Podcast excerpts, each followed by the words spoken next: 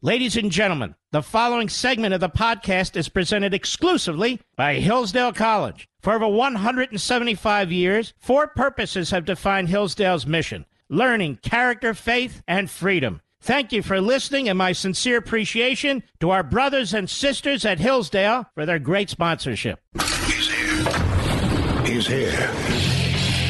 Now, broadcasting from, the underground command post, deep in the bowels of a hidden bunker, somewhere under the brick and steel of a nondescript building, we've once again made contact with our leader, Mark Levin.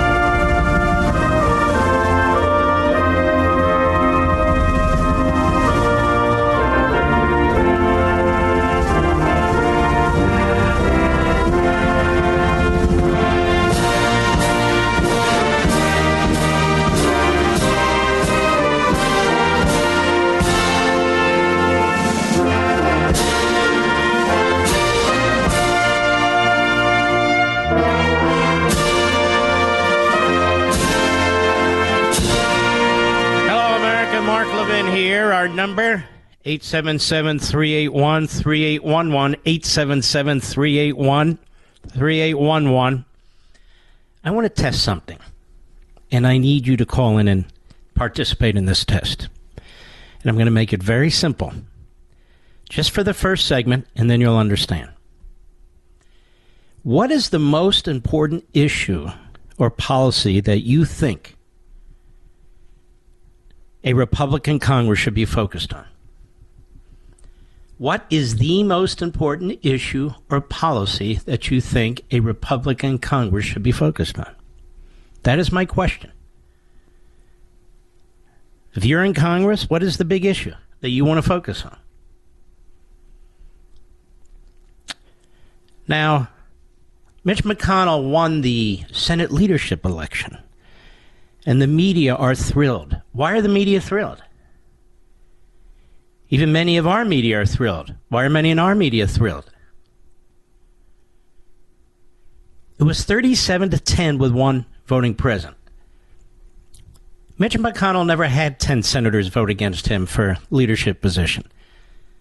Now, you would have thought it would be a little closer than that, considering what happened, but no. No. Mitch McConnell is the least popular Republican among Republicans. He can't even campaign in Georgia right now.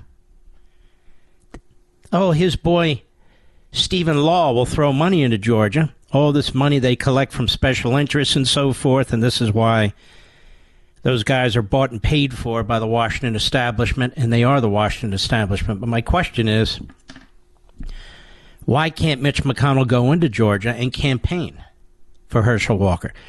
The reason is he's so incredibly unpopular. And another reason is the guy cannot speak. He's not passionate. He's not charismatic. He's quite the opposite. And it's funny that people who critiqued Trump last night, some of the same, you know, most of these guys are Bush guys. Have you noticed? Most of the people attacking Trump are Bush guys, McConnell guys. That's who they are. But they said Trump last night was a little sleepy and so forth. It was obvious Trump wanted to change his tone. He was much more, I think, effective in the way he delivered his speech. Much more. He was very substantive. You could tell he was very knowledgeable about all the issues. Said, oh boy, he's boring. So on the one hand, they say, you know, he needs to cool it. On the other hand, he cools it. And then they say, whoa, he cools it. And so we have a conga line of people who are going to comment tonight, who commented yesterday, who have the same mindset. And they're telling us what to think. And they're telling, they hate Trump, but they're telling us about Trump. Now, I want to talk to you about the media for a second. I'm giving you time to call in too, but I want to get into this. The media are desperate for a war between Ron DeSantis and Donald Trump. They're desperate for it.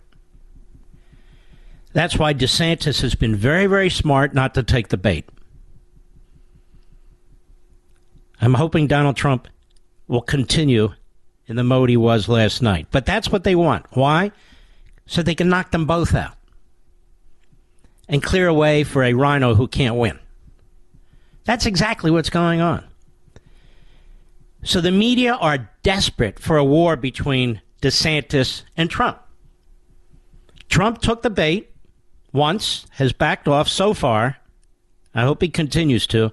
DeSantis hasn't taken the bait once.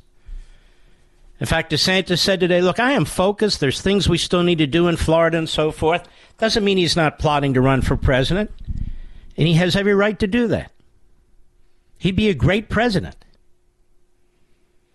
And now they're running around asking Republicans, who do you endorse? Who do you endorse? Who do you endorse?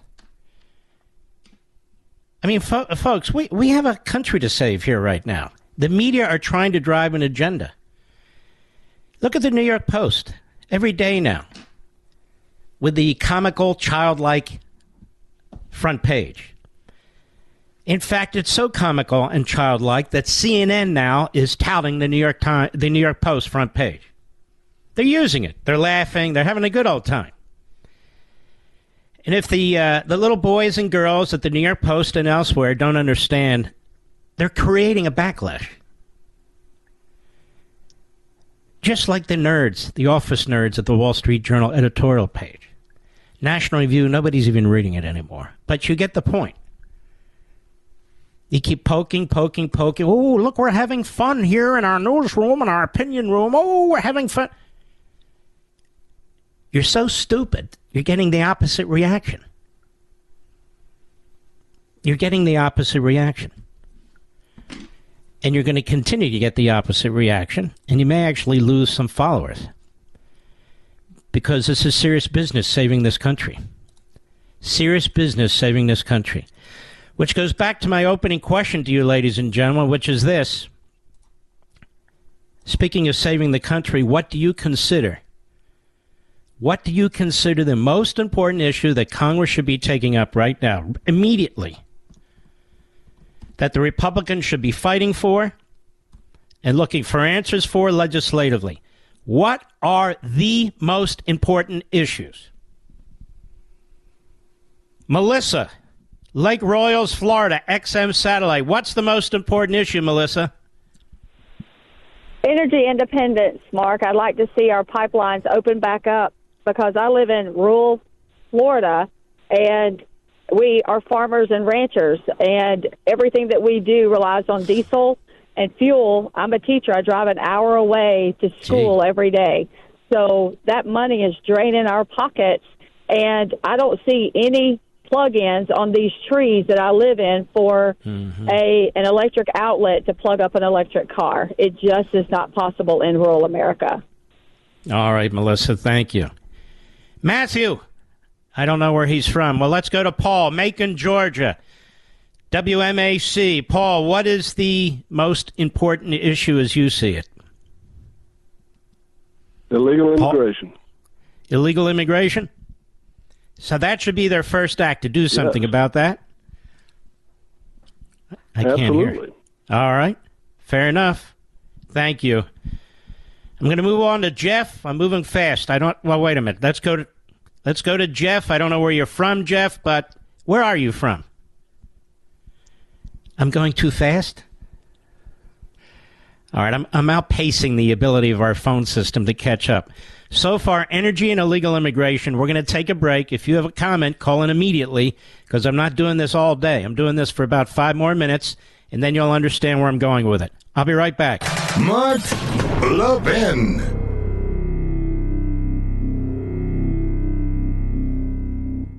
Rights, immigration, foreign policy, marriage. These subjects are a big part of political dialogue today. We talk about them often on my show. They're at the heart of so many campaigns this election. But what did our founding fathers say about these issues? We've moved so far from the founders' understanding of government that you'll be surprised by their answers. And my favorite college, Hillsdale College, has the best way to learn about the founders' deep and wise insights into human nature. Today, you can join Hillsdale professors Thomas West and David Azerrad as they explore the thoughts and ideas of America's founders in Hillsdale's newest free online course, The Real American Founding, a Conversation. So don't wait, folks. Watch the trailer video of The Real American Founding, a Conversation. It's a killer. And sign up for this new, completely free online course at levinforhillsdale.com. That's L-E-V-I-N for Hillsdale.com. Completely free online at levinforhillsdale.com. That's L-E-V-I-N for Hillsdale.com.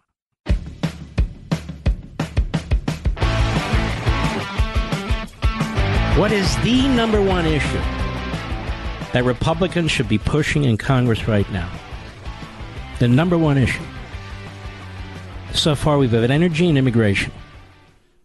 Jake Guthrie, Iowa, XM Satellite. What do you say, brother? Diesel prices, Mark. And, Diesel uh, prices, As far as. I'm Yep. concerned, this year, yep, Joe Biden will be the Grinch who stole Christmas around my home, as I'm a full-time truck driver, owner, operator. and you see what's happening, which is a which is a shock.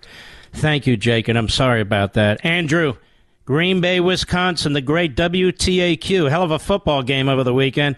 Go ahead, Andrew. Indeed, indeed. Uh, energy uh, uh, self-sufficiency and a lot of these other problems like inflation, and everything will take care of themselves once we have that. All right, thank you, my friend. Let's go to Clifton, New York, the great WHAM. Paul, what do you say? I say the economy and inflation, one will take care of the other, and uh, get get everybody back to work and making this country uh, what it's supposed to be. Okay, my friend, let's keep going. Frank, Long Island, the great WABC. What's the number one issue Congress, particularly Republicans, should be pushing right now? taking the lid off the deep state. It's kind of a cheat issue, but it touches on everything. That mm-hmm. that includes exposing a rogue Justice Department, all of the internationalists undermining the Constitution and our country, election fraud. That you take the lid off that, you know, and that is pulling the ticks off before you can address the Lyme disease. All right, my friend. Kevin, San Diego, California, XM Satellite. What is the number one issue the Republicans in Congress should be addressing and, con- and focused on? First issue. Mark, you're a great American.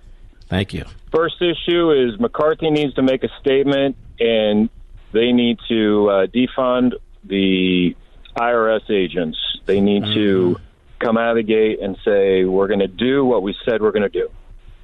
All right. Appreciate that. Jacob Benton, Illinois, on the Mark Levin app. What is the number one issue Republicans should confront right now, Jacob?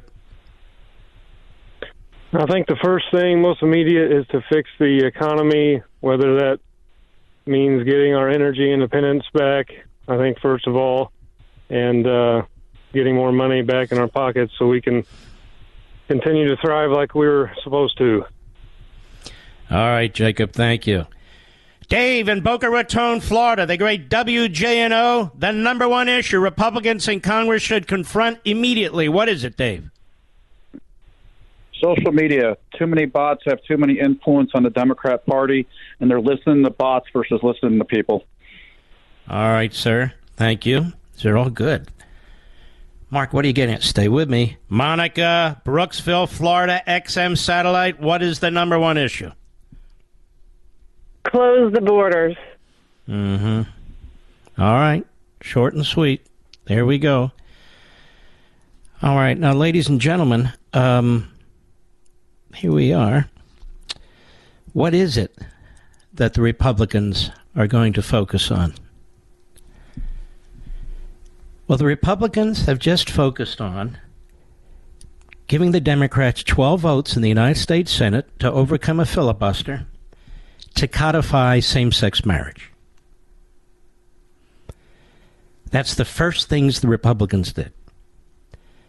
Under their newly minted leader, who's been there forever, Mitch McConnell, they didn't say we're not voting on anything until we get the border addressed with illegal immigration, to get this inflation addressed, and the economy addressed, to deal with big tech, to deal with the FBI.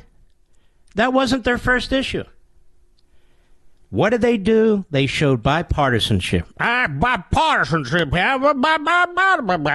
So, 12 Republican senators, led by Tillis in North Carolina, and Collins in Maine, because I guess they're the real tail that wags the dog of the Republican Party. They voted to codify same sex marriage all over the country. Why? Can anybody tell me why? Now, there are some gay people listening saying, well, what's wrong with that? Why? Can gay people not get married? We have a Supreme Court decision that said they can. And it applies to the entire country. Why would any Republican waste their time with this? Why? They say they built some protections in there for religious liberty. I spoke to one of the conservative senators who actually understands how the law works. He said, not good enough. So, in terms of protecting religious liberty, that would be a federalism issue for the states. So, they want to blow out the states altogether. So, this was what the Republicans did. Their first act was to ensure a filibuster proof vote on quote unquote codifying, they like to say, same sex marriage. Now, why would they do that? As opposed to saying, no, we want to fight for these other issues. Why would they do that? Because they're led by a numbskull. And he's going to disappoint you at every turn. Well, what about the judges? That's always their answer. What about his fundraising? Always the same answer. No agenda. As I speak, it's been over a week since the election. This guy was just elected 37 to 10 and one abstention, one voting present, the Republican leader again. Did he run on a legislative agenda? No, there's nothing in the media that says he did. Well, what's his legislative agenda? You're not going to believe it. I'm going to tell you what it is after the break. I don't have enough time to do it right now. But your legislative agenda is not the same as Mitch McConnell's legislative agenda. And this is my point. This vote will play well in the New York Times and the Washington Compost. This vote will play well at the Constipated News Network and MSLSD. This vote will play well here and there, you know, Manhattan and, and Palm Springs and so on. This vote has nothing to do with anything substantive. You got people out there who are sweating it to make ends meet. You've got an economy that's on the brink with diesel fuel shortages and other things coming. And this is what the Republicans decide to do with their first damn vote. My God. They point to DeSantis. He's the future. These guys can't hold a candle to, to DeSantis. They don't believe in DeSantis. They don't believe in conservatism at all. I'll be right back.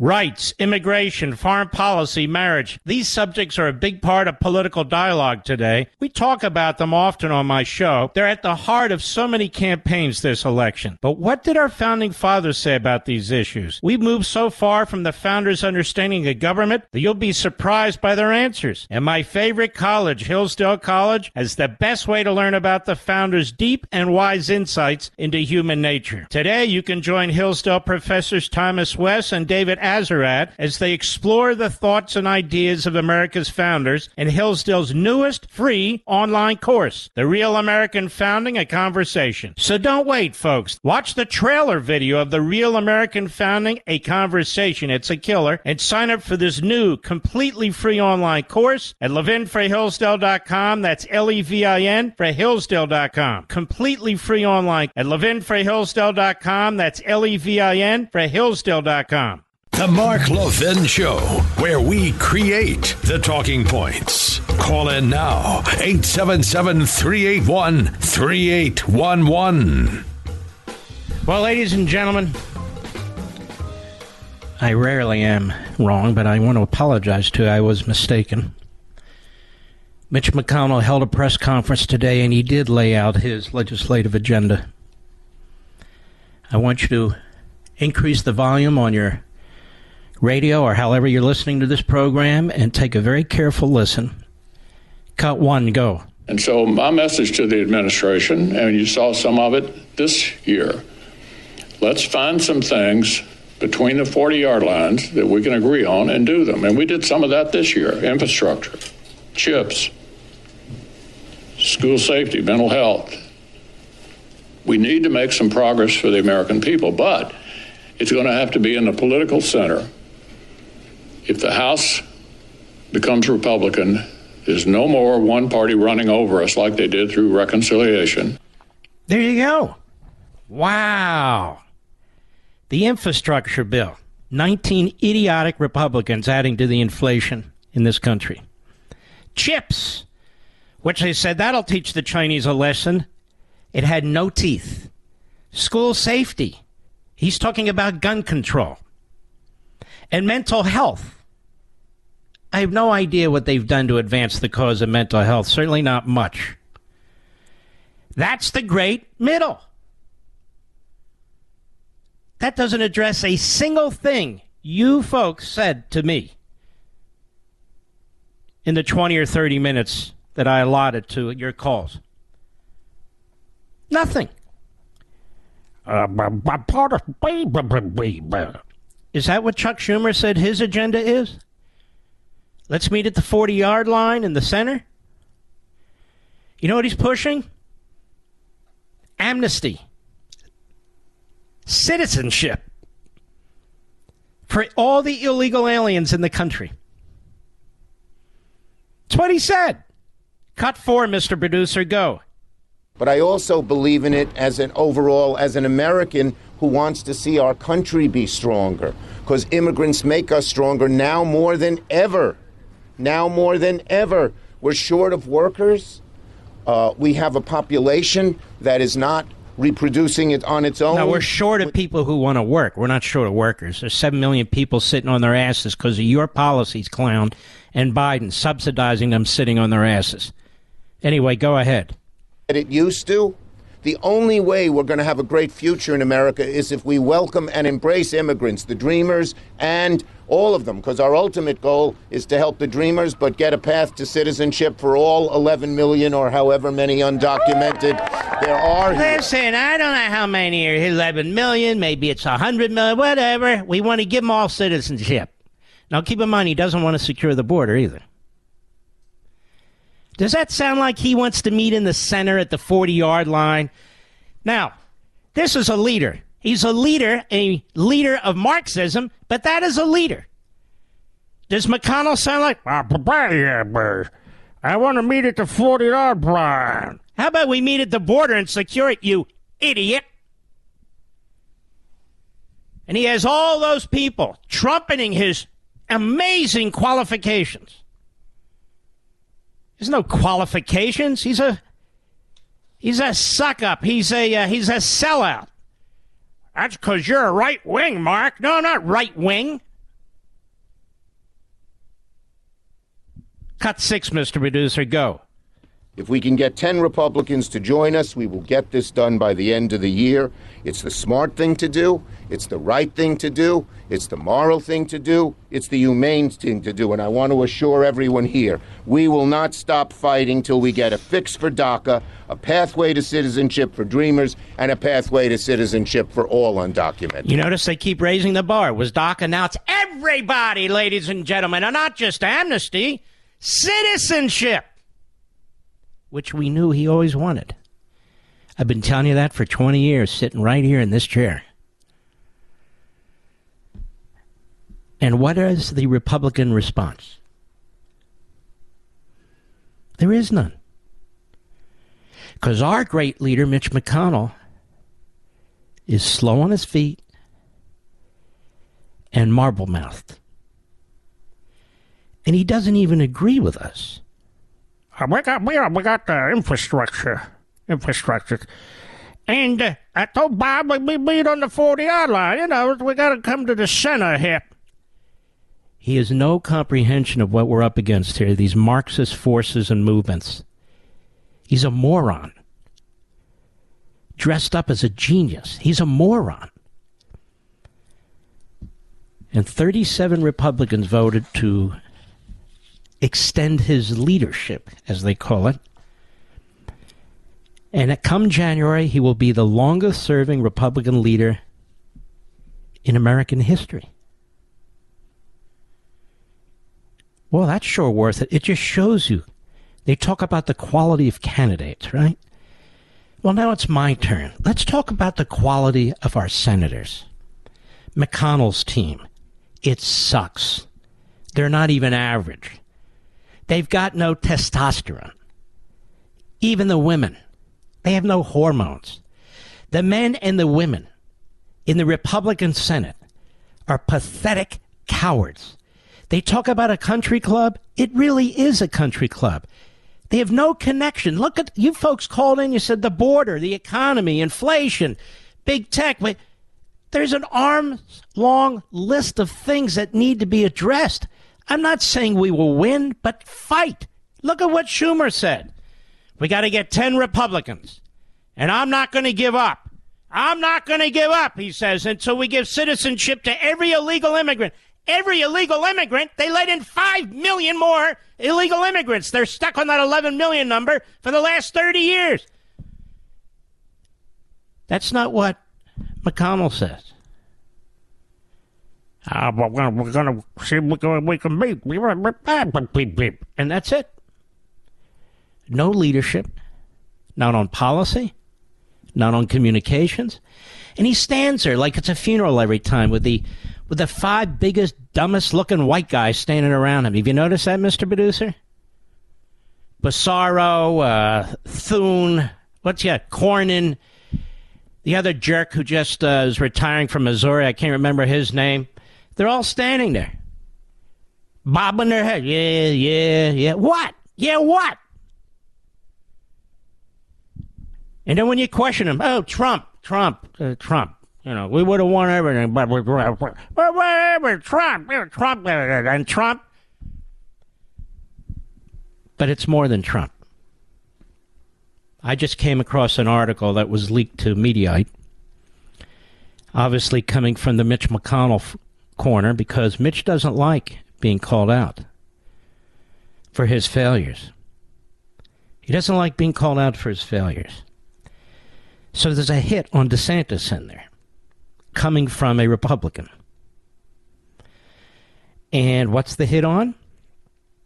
Well, um let me see. Let me pull this up for you. I just I just sent this out here it is. It's at media. You know, when there's leaks to these enterprises, you know, it's, uh, it's sort of the classic Mitch McConnell leak. And Mediaite, of course, is filled with reprobates and morons. Why did the GOP let Ron DeSantis and Rick Scott cannibalize the Tea Party's 2022 funds to prop up their 2024 ambitions? This is Sarah Rumpf. You remember her. She's a phony fraud and a reprobate. And she just put this out. With the Republicans' red wave failing to materialize in the midterm elections, and no shortage of finger pointing going on as ambitious Republicans seek to absolve themselves of fault and elbow their rivals out of the way, One question that should be asked is why did the Republicans allow Florida Governor Ron DeSantis and Senator Rick Scott to cannibalize the party's resources? Now, where would this come from, Mr. Producer? You think Sarah Rumpf is smart enough to look into this or something. No, the media are stupid. Now, they're left wing, but they're stupid, so they're hand fed this stuff. So, guys like Stephen Law, who has his head so far up McConnell's ass that that's his career. His career is walking around with McConnell with his head up his ass. DeSantis' reelection campaign against former Republican governor and independent uh, Charlie Crist was predicted to be a wipeout by virtually all political observers from the beginning. There were a few brief moments of wondering if the Supreme Court Dobbs decision might boost a Democratic turnout or the Venezuela migrants uh, DeSantis flew to blah, blah, blah. But he was going to win, don't you know? And when President Joe Biden praised the DeSantis administration's response to Hurricane Ian in early October, it was viewed as the final nail in the coffin for Crist's hopes for victory. Doesn't this sound like this was spoon fed to her, Mr. Producer? 2022 race for Florida governor is officially over, was the blunt assessment by Florida politics publisher Peter Schorsch. But Nationally, multiple polls of key races proved to be inaccurate by overestimating Republican support, but in the Florida race, they erred by understating votes for DeSantis. So, what happened? The financial disparity between the two candidates was even larger than their vote totals. DeSantis collected an astonishing massive chest, a war chest, amplified by small dollar donations from supporters across the country, and was the top fundraiser nationally of all gubernatorial candidates, according to the Tampa Bay Times. Well, so, here you go. According to the most recent campaign finance reports on the Florida Division of Elections, uh, DeSantis' direct campaign took in over 28 million in monetary donations. Uh, his PAC piled up 209 million. Crist's fundraising looks laughably anemic in comparison with 18 million for his campaign, and uh, Friends for uh, Charlie Crist PAC. And so her question is, with so here you go, here's the hit. With so many competitive races across the U.S., you might assume that the Republican Governors Association, tasked with helping elect and reelect govern- go- Republican governors, would not have spent money much money in Florida this year, you might assume that if the RGA did donate to DeSantis, they certainly wouldn't have made it a priority race. Such assumptions, although reasonable, would be wrong. And they give a screenshot of the Republican Governors Association donations to the Friends of DeSantis PAC. 20,950,000. So less than 10% of what he raised. Just looking at the first six months, she breaks it down. 21 million they burned in the Sunshine State could have saved struggling Trump endorsed candidates like Doug Mastriano. No, he couldn't have been saved. Kari Lake. Kari Lake wouldn't even come on this program. Lake did not launch her first TV ad of the general elect. The problem in Arizona wasn't that she didn't she didn't have money.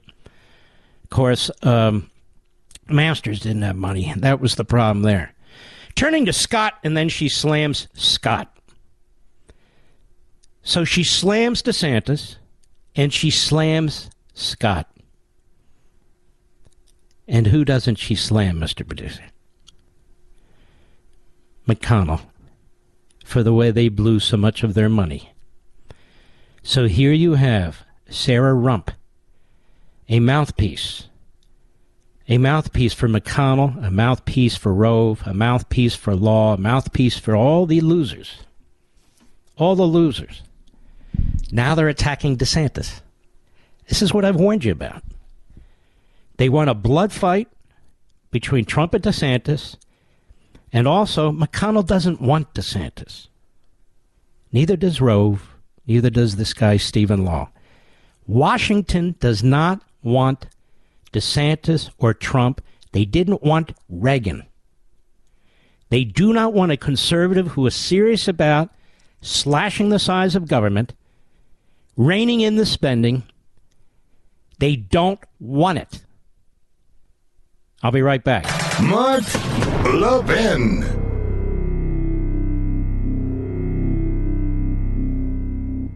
Rights, immigration, foreign policy, marriage. These subjects are a big part of political dialogue today. We talk about them often on my show. They're at the heart of so many campaigns this election. But what did our founding fathers say about these issues? We've moved so far from the founders' understanding of government that you'll be surprised by their answers. And my favorite college, Hillsdale College, has the best way to learn about the founders' deep and wise insights into human nature. Today, you can join Hillsdale professors Thomas West and David Azerrad as they explore the thoughts and ideas of America's founders in Hillsdale's newest free online course, The Real American Founding, a Conversation. So don't wait, folks. Watch the trailer video of The Real American Founding, a Conversation. It's a killer. And sign up for this new, completely free online course at levinforhillsdale.com. That's L-E-V-I-N for Hillsdale.com. Completely free online at levinforhillsdale.com. That's L-E-V-I-N for Hillsdale.com.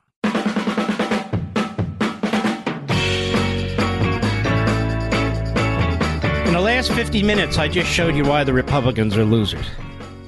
I just showed you why.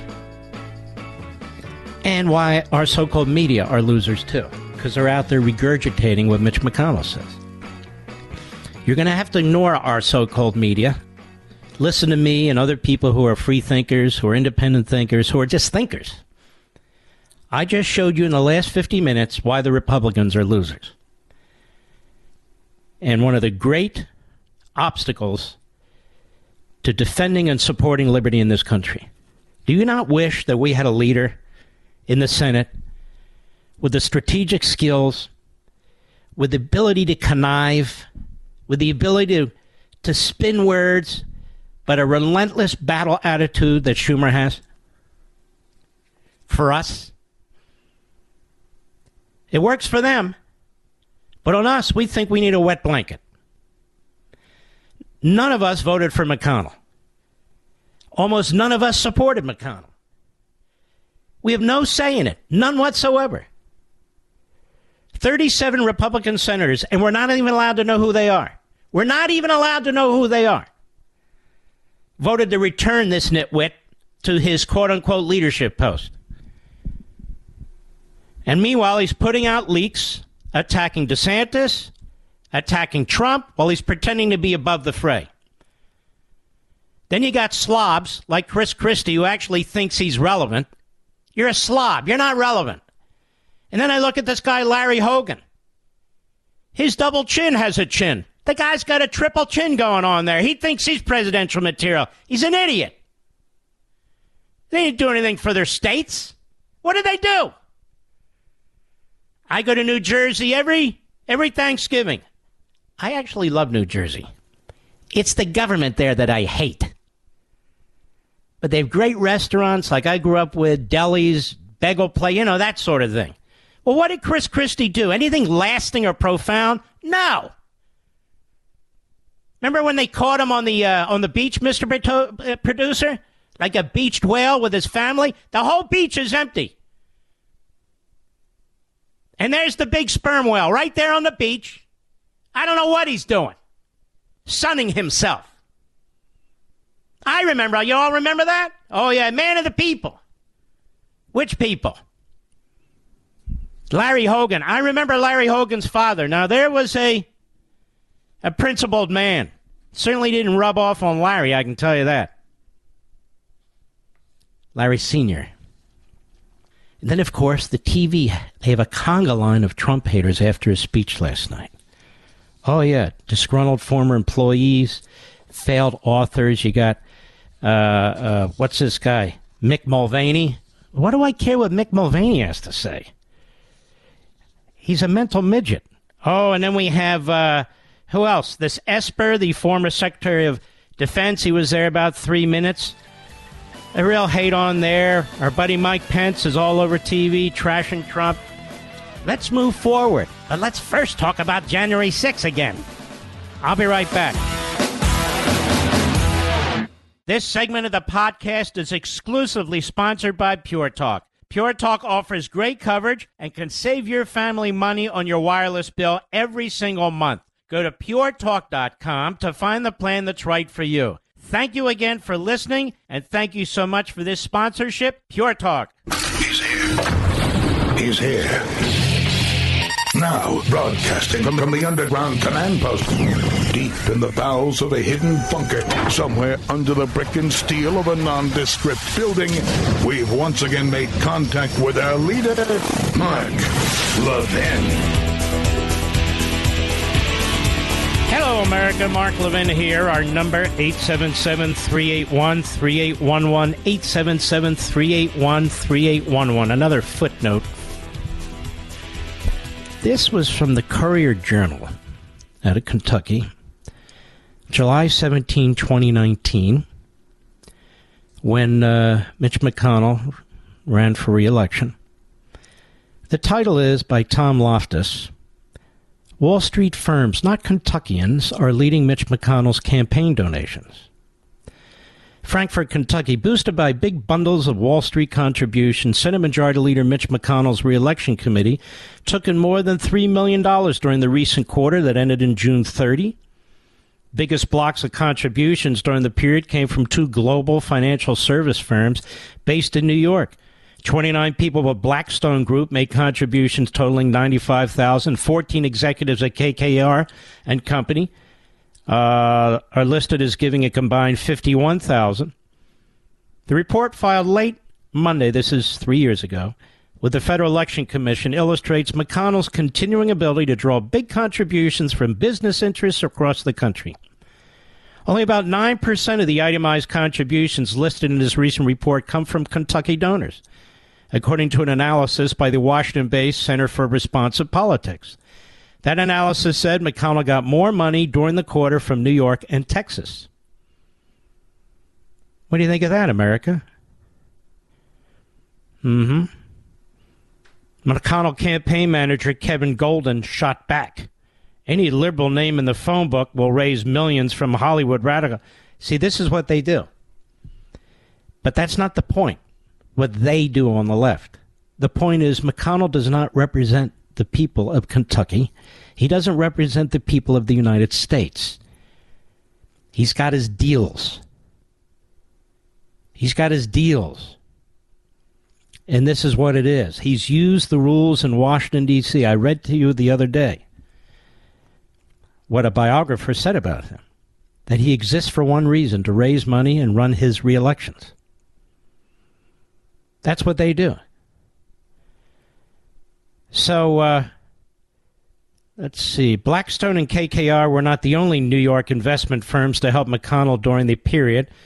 The Courier Journal's review of the McConnell report shows that executives of Apollo Global Management and their spouses gave 37,000 during that just that quarter. Golden Tree Asset Management, they donated 29,000. Scores of donors gave the maximum 5600 contribution. They include Gary McNabb, the payday lender from Cookeville, Tennessee.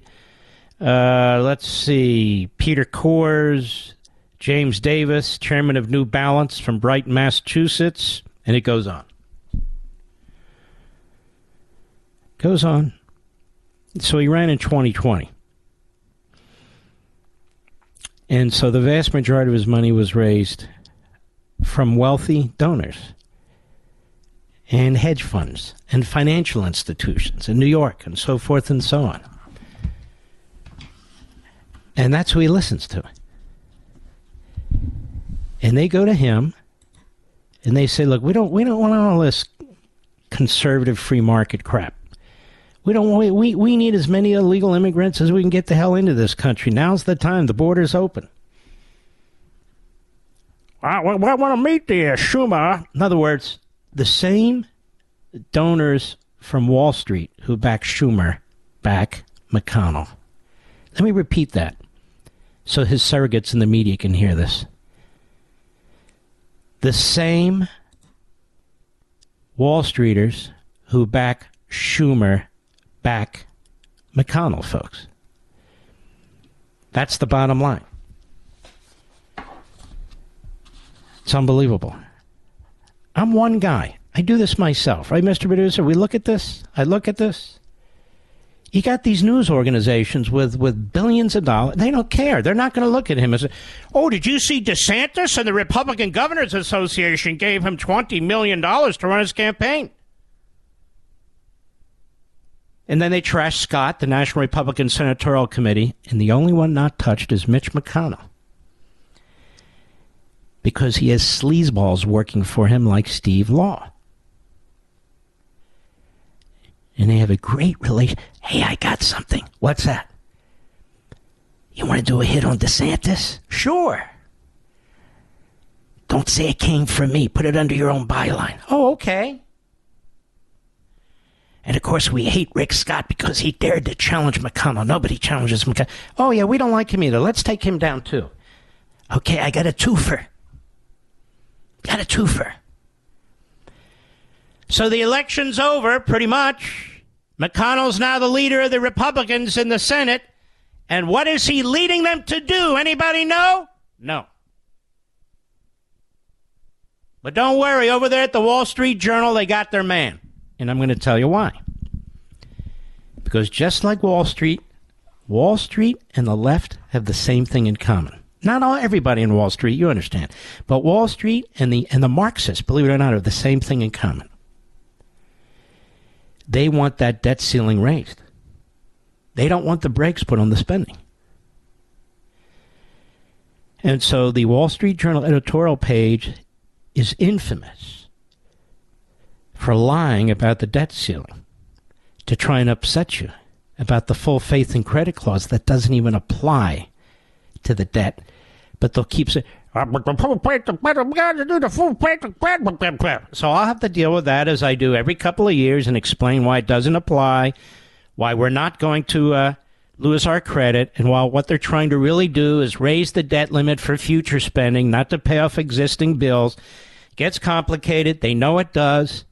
And that's why they know that they'll be able to bamboozle all the idiots out there that, hey, democracy, oh my God, the Republicans.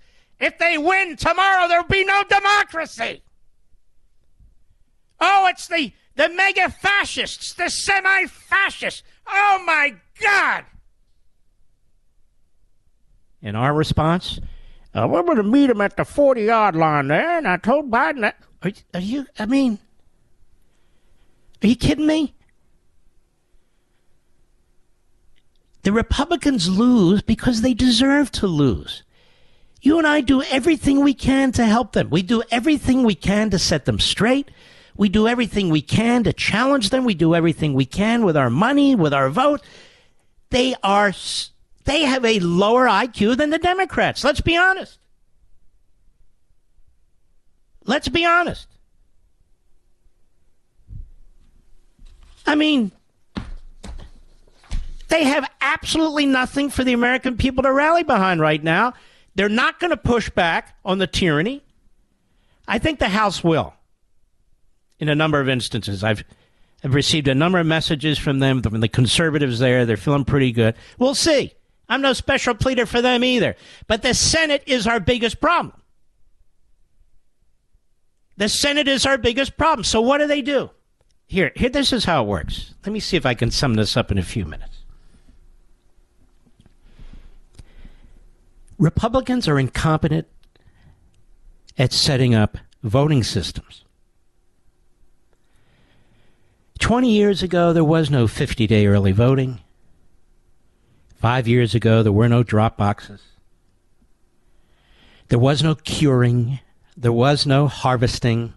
This was all given birth out of California, a one party fascistic state.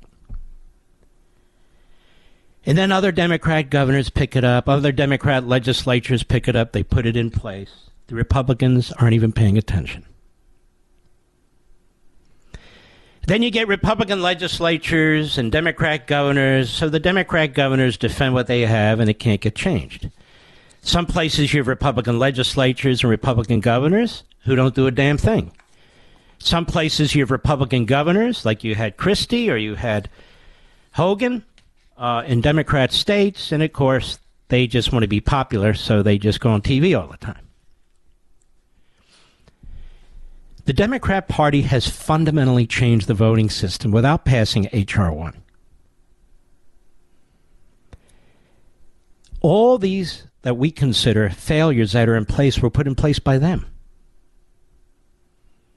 the drop boxes, early voting for anybody, no signature requirement, no date requirement, uh, uh, curing ballots, uh, harvesting ballots. Our guys have lost from all of this. Our people have lost from all of this. That's why they keep winning. Trump's on to something. It's not actually, in my view, fraud per se, although it might be. It is institutionalized fraud. Republicans never would stand for this in the past. Ever. So all the protections that are in the voting system have been removed. And here's the getter you're not allowed to talk about it. You're an election denier. They denied the 2000 election. They denied the 2004 election. I've played it till I'm blue in the face. They denied the 2016 election. They were poised to deny the 2020 election. Oh, there's not enough mailboxes out here. Remember all that? And now we're the election deniers. They've got it all figured out. They change the systems. They break the systems. They enhance the Democrat Party voters and voting. And don't you dare even talk about it, let alone fix it, because we'll sick the FBI and the Department of Justice against you. Remember that? Oh, Jim Crow. These are evil people who know exactly what they are doing. And then we go, what do you want to do with their Well, I bring them on the 40 line. You idiot!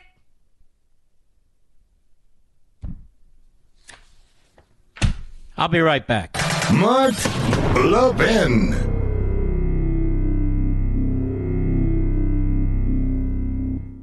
There's literally no reason to pay Verizon, AT&T, or T-Mobile over $80 a month for wireless when you can get the same service on the same network at Pure Talk for half the price. Yep, talk, text, and blazing fast data just 30 bucks a month. Those other guys are making you pay for thousands of retail stores you don't go into, perks you don't use, and massive profits to keep their shareholders happy. You know who Pure Talk wants to keep happy? Their customer, you. That's why they've invested in a US based customer service team. It's why they give you more data options than unlimited because they won't charge you for data you don't need. I switched to Pure Talk because I like supporting a company owned by a U.S. veteran. I like supporting a company who supports me and my values. And I invite you to switch to Pure Talk too. They're my guys. Switch to Pure Talk in less than 10 minutes. Go to puretalk.com and our promo code Levin Podcast. That's L E V I N Podcast to save 50% off your first month. Again, puretalk.com and enter promo code Levin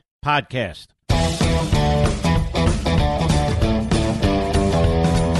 I want to welcome Julie Kelly to the program, writing at American Greatness, the should be Pulitzer Prize winning author, but we don't have that really anymore in any serious manner. Uh, Julie, you've written a book, Feds had informants and Proud Boys and Oath Keepers for Janu- for uh, yeah January 6th. The New York Times actually picked up on this, as have other publications. Tell us why this is important. Well, it's important because it confirms what you have helped me cover for the past two years, and that is the inside job that January 6th was, uh, the very in depth instrumental role that agencies such as the FBI very likely played in the so called insurrection. But the fact that the New York Times, Alan Feuer, and Adam Goldman have covered this and last week reported on the top FBI informant who is the vice president of the other so called militia group, the Oath Keepers. Um, I think, Mark, you're starting to see the overall narrative of, Jan- of January 6th starting to sort of peel away. And when it is confirmed by places like the New York Times, you kind of sense that things are shifting a bit. I mean, we had the New York Times, excuse me, we had the FBI involved in the Whitmer situation and trapping a number of these people. You have the FBI involved on January 6th. You have Christopher Wray specifically asked about anybody at January 6th at the Capitol building. He refused to say. Now, January 6, 2021 is almost, what is it, two years away. Mm-hmm. Why can't he answer that question now? What is it that, in other words, they're not protecting sources and all the rest of it now. They're covering their own ass, aren't they? They absolutely are. They're covering their agency. And I'll tell you that exchange yesterday between Representative Higgins and Christopher Wray, when Higgins directly asked him twice, not just were there, uh, you know, FBI informants who looked like Trump supporters, were they planted inside the building before the doors were opened, before the building was allegedly breached? Now, Mark, that should be a no-brainer, right? That's an e- that has nothing to Hold do. on one second. Mr. any- see if you can find that clip. We played it yesterday. We're going to look for that clip now. Go ahead. I'm sorry. It, it has nothing to do with any ongoing investigation. If that's an imaginary, you know, thing that is popping around Representative Higgins's head, my my suspicion, Mark, is that he has seen some sort of surveillance video or video that that suggests or confirms that there were assets in the building dressed like Trump supporters. People who were on the ground that day, people I've spoken with, have said that that they saw people who are not on our side who were dressed like Trump people to instigate the violence that day. Christopher Wray could have very easily said no, but he didn't. And you know who cut him off? Bennie Thompson. Yeah. This is the irony of that whole exchange. The head of the January 6th committee. He cut off Higgins and Let, let's force- play the clip, and then I'll have you comment after. Go ahead. Did the FBI have confidential human sources embedded within the January 6th protesters on January 6th of 2021? Well, Congressman, as I'm sure you can appreciate, I have to be very careful about what I can say about when. Even we are- now, because that's what you May told us may I two years finish? ago. May I finish? Uh, about when we do and do not, and where we have and have not used confidential human sources. Uh, but to the extent that there's a suggestion, for example, that the FBI's confidential human sources or FBI employees in some way instigated or orchestrated January 6th, that's categorically false. Did you have confidential human sources dressed as Trump supporters inside the Capitol on January the 6th prior to the doors being open? Again, I had to be very careful. It should be I a no. Can you not tell the American people no? We did not have confidential human sources dressed as Trump supporters positioned inside the Capitol. on Gentleman's January time the has 6th. You should not read anything into my decision uh, Ms. not to share information. Director Wray, confidential human gentleman's time has expired. Wow, that Benny Hill Thompson, I call him Benny Hill Thompson, he cut them both off. And he didn't want Wray to answer that question. And this committee hasn't shown any interest, that January 6th committee, I should say, in any of this information. Now, I suspect this January 6th committee knows FBI informants were in the Oath Keepers, were in the Proud Boys, and elsewhere, but they're covering it up, aren't they? They absolutely are, Mark. And look, uh, the other reporting that came out the past few weeks is that the final report will not address anything related to law enforcement or intelligence failures on January 6th. There is a team that was assigned only to investigate what law enforcement knew, what intelligence agencies knew, and did not pass along or they just failed. That's going to be stripped out of this report. And you know from the January 6th committee performances, they haven't addressed anything related to Capitol Police, DC Metro Police, FBI, what they knew, knew, why did they not act? They've completely memory hold the pipe bomb story, for example. It's not even clear, Mark, if this committee ever interviewed Christopher Wray or any top official at the FBI. This is ano- another cover up effort, just like the Mueller probe was to cover up Russiagate. This January 6th committee is only to go after Donald Trump, number one, and number two, to cover up the inside job that was January 6th, led by, very likely, this FBI and Christopher Wray, mirroring what happened in the Whitmer Fednapping hoax, because, of course, it was all happening at the same time. And this guy Epps, this guy Epps, he's still still hanging out there. He's on every video, waving people in, organizing them, telling them what to do. Yes or no? Has he been charged with anything? He is not. All right. Can you hold on for one more part of a segment with me, Julie? Happy I would to. appreciate Yeah. it. Julie Kelly. Feds had informants and Proud Boys and Oath Keepers for J6. And we want to know what else they did. I'll be right back. There's literally no reason to pay Verizon, AT&T, or T-Mobile over $80 a month for wireless when you can get the same service on the same network at Pure Talk for half the price. Yep, talk, text, and blazing fast data just 30 bucks a month. Those other guys are making you pay for thousands of retail stores you don't go into, perks you don't use, and massive profits to keep their shareholders happy. You know who Pure Talk wants to keep happy? Their customer, you. That's why they've invested in a US based customer service team. It's why they give you more data options than unlimited because they won't charge you for data you don't need. I switched to Pure Talk because I like supporting a company owned by a U.S. veteran. I like supporting a company who supports me and my values. And I invite you to switch to Pure Talk too. They're my guys. Switch to Pure Talk in less than 10 minutes. Go to puretalk.com and enter promo code Levin Podcast. That's L E V I N Podcast to save 50% off your first month. Again, puretalk.com and enter promo code Levin Podcast. Mark Levin, radio's principal patriot. Call in now at 877 381 3811. We have Julie Kelly with us, the Mark Levin uh, journalist of the uh, decade. And uh, we have this piece she wrote about the Proud Boys and the Oath Keepers and the fact that the FBI had informants, high level informants, recording and giving them information. A couple of quick questions here, Julie Kelly. If they have recordings and if they believe that something violent was going to occur, why didn't they do anything about it? Right. That's one of the million dollar questions. Why didn't they? If they had all of these informants deployed, not just, you know, a few days before January 6th, but months before, what were they telling their FBI handlers? And how will we get that information? In terms of the Proud Boys, there's 500 plus pages of redacted documents detailing the informant operation into the Proud Boys. Well, let's see what it says. Let's see what the informants were doing.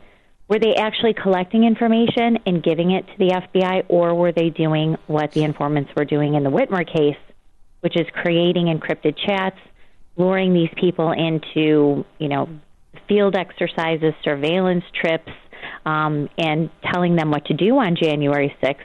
Were they leading the so called insurrection? Were they collecting information? What were they doing? I mean, that's what we don't know. Did they tell the Metropolitan Police? Did they tell the Department of Defense? Did they do it? And and you know what's interesting is they create a narrative. The FBI, the Democrats, the Never Trumpers on Capitol Hill, and the media, and you're supposed to just accept the narrative. And they just repeat it and pound it and pound it and repeat it. And yes, okay, can we see the transcripts? No, we have our processes here over at the FBI. So you can never actually have oversight of the FBI. Now, next this one. And you'll correct me if I'm wrong. I'm doing it by memory. I thought the FBI field office in Norfolk wrote a memo to main FBI in Washington, or maybe right. even to Wray, alerting them to some something they heard from the NYPD and others about possible violence. And Wray said he hadn't read it on by January 6th. Am I right about that? You are. There was some memo out of Norfolk about online chatter that seemed to suggest that violence would take place on January 6th. Um, now, that could have related to Antifa and BLM because, as you know, Mark, these were the same groups attacking people throughout 2020 in Washington, D.C., at November and December rallies, confronting, tormenting, uh, physically attacking Trump supporters. So, could it be that? Um, we we has that memo know. ever been released? Um, yes, uh, they have released that memo, and Christopher Wray, when asked about it afterwards, even by Democrats, said, "Well, we got it, but we couldn't substantiate it. You know, we weren't really sure. We but didn't have time to verify." But the truth is, if he it. had informants in these other groups, and perhaps elsewhere, and he had that memo, of course, he could substantiate enough to put to to right to set up a red to send up a flare, right? If they really thought something violent was going to happen. I, I don't get this. Or There's complete disconnects here. Right. Or if they knew there was no violence except for the informants and other paid agitators who were in the crowd throughout the day and in the afternoon.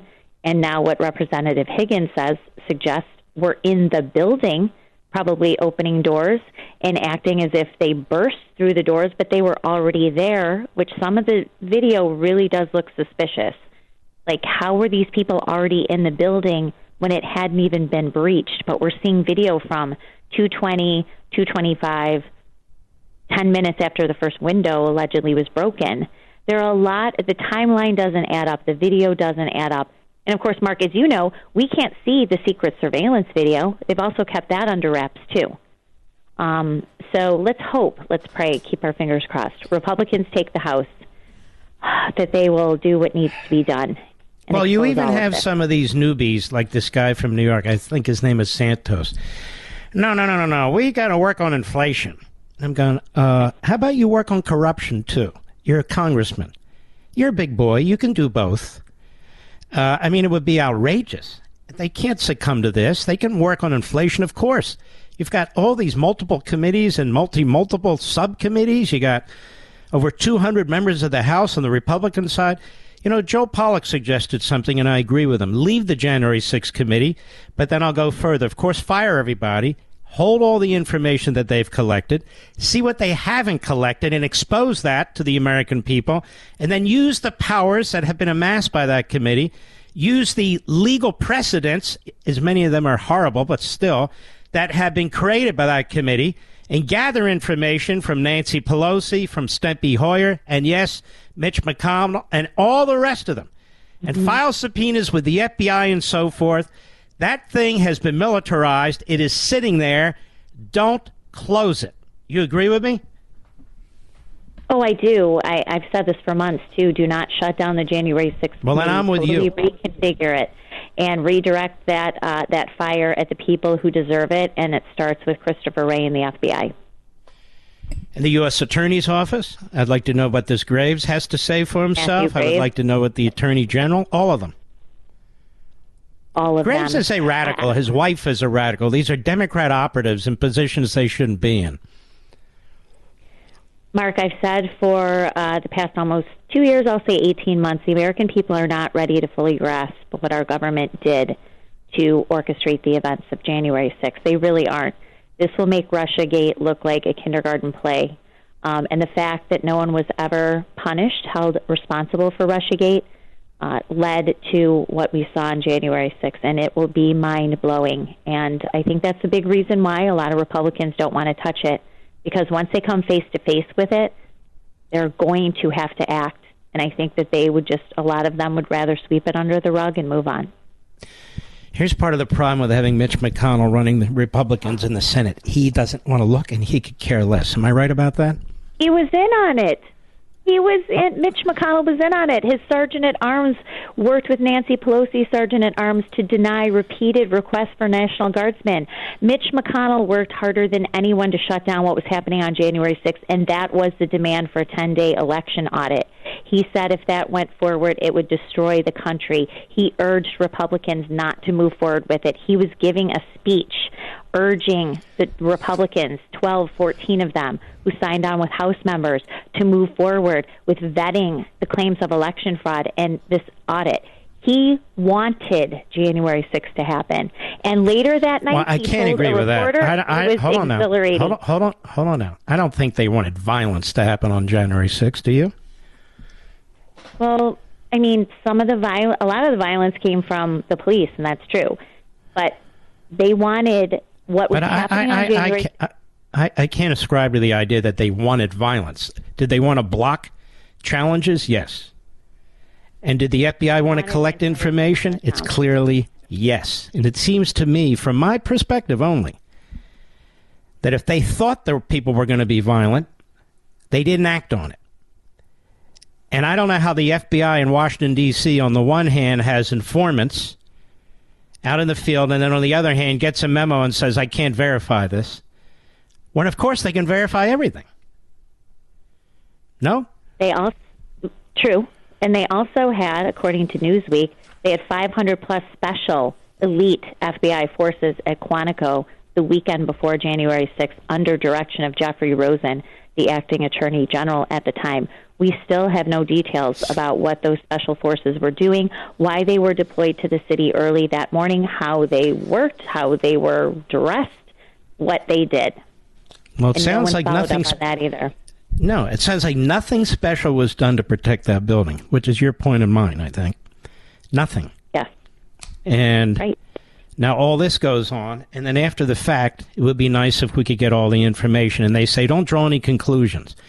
Well, we're only supposed to draw the conclusions that the Democrat Party wants us to draw, the media and the FBI. That's how they work this.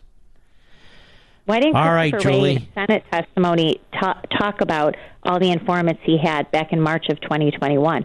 Why are we just learning it now? There's a reason why. Say that again.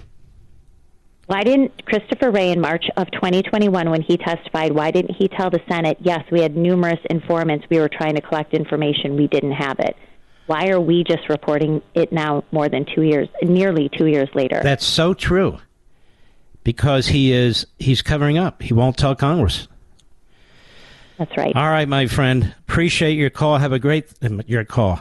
Appreciate you taking our request and have a wonderful Thanksgiving. Always. You too, Mark. Thanks for everything. All right, take care. It's unbelievable. I'll be right back. Mark Levin.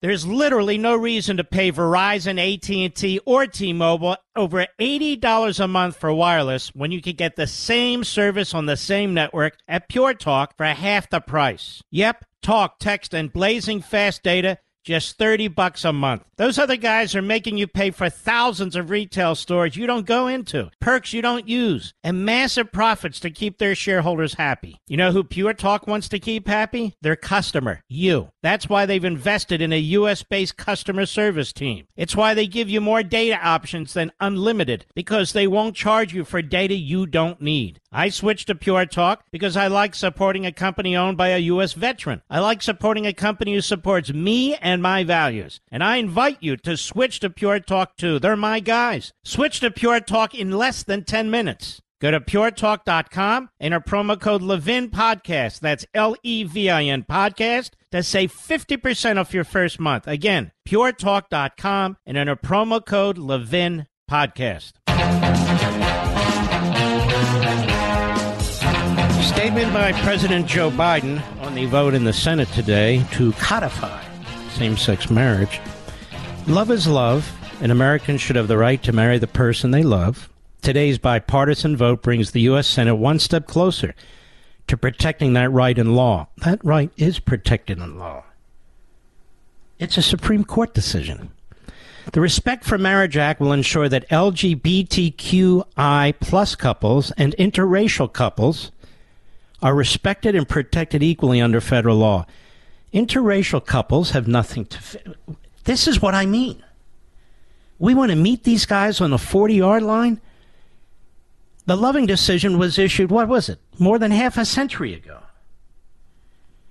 Interracial couples. Oh, you mean like Clarence and Ginni Thomas, who are under constant attack by the lily white leftists? Those people. I want to thank the members of Congress whose leadership. So, in any event, this is what the Republicans did today nothing. This is nothing. This is all intended to to address emotions, mostly the Democrat base. We got real problems going on in this country. And this love is love stuff, uh, Joe Biden, you believe in abortion on demand. You don't believe in love. You believe in killing babies. And this is what I mean about the mouth broken Republicans. The response should be you support abortion at birth. That is infanticide. Every one of you damn Democrats up here do. you all do. So we're going to introduce an amendment to this to prevent that. Now let's see love is love. Let's have one of those statements from Joe Biden. Love is love. By the way, what is he, a hippie or something? Sometimes I wonder, what's the point? Really, I do, Mr. Producer. What's the point? CNN, MSNBC, even some of my dear friends on our favorite network, they bring these never Trumpers on and these Bush people on after Trump's speech to, tr- to trash Trump. Have you ever seen anything like that? Do they bring people on who are known to hate Joe Biden after he gives some, well, if he gave a presidential uh, campaign speech? Hey, what do you think of that? And it's all predictable. It's all predictable, and and the and the criticisms have been really quite interesting. Well, he seemed kind of down.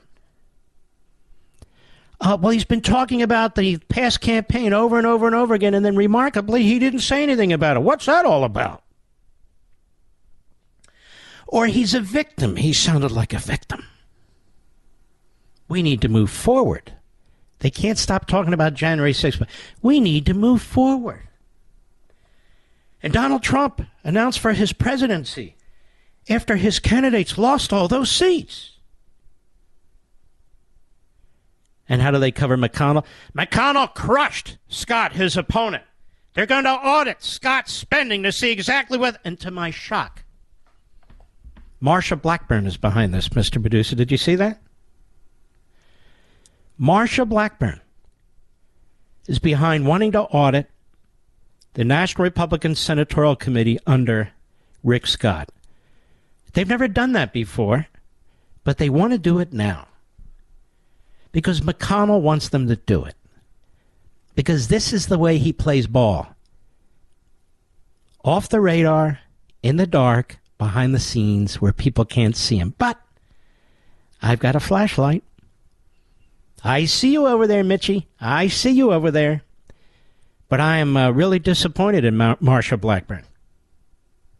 I really am. Well, we need to know how the money was spent because we should have won this election and they ran it. Really? Are you confused about how the money was spent? How about the Senate Leadership Fund that raised even more money? You concerned about how that money was spent to take out Bolduc in the primary?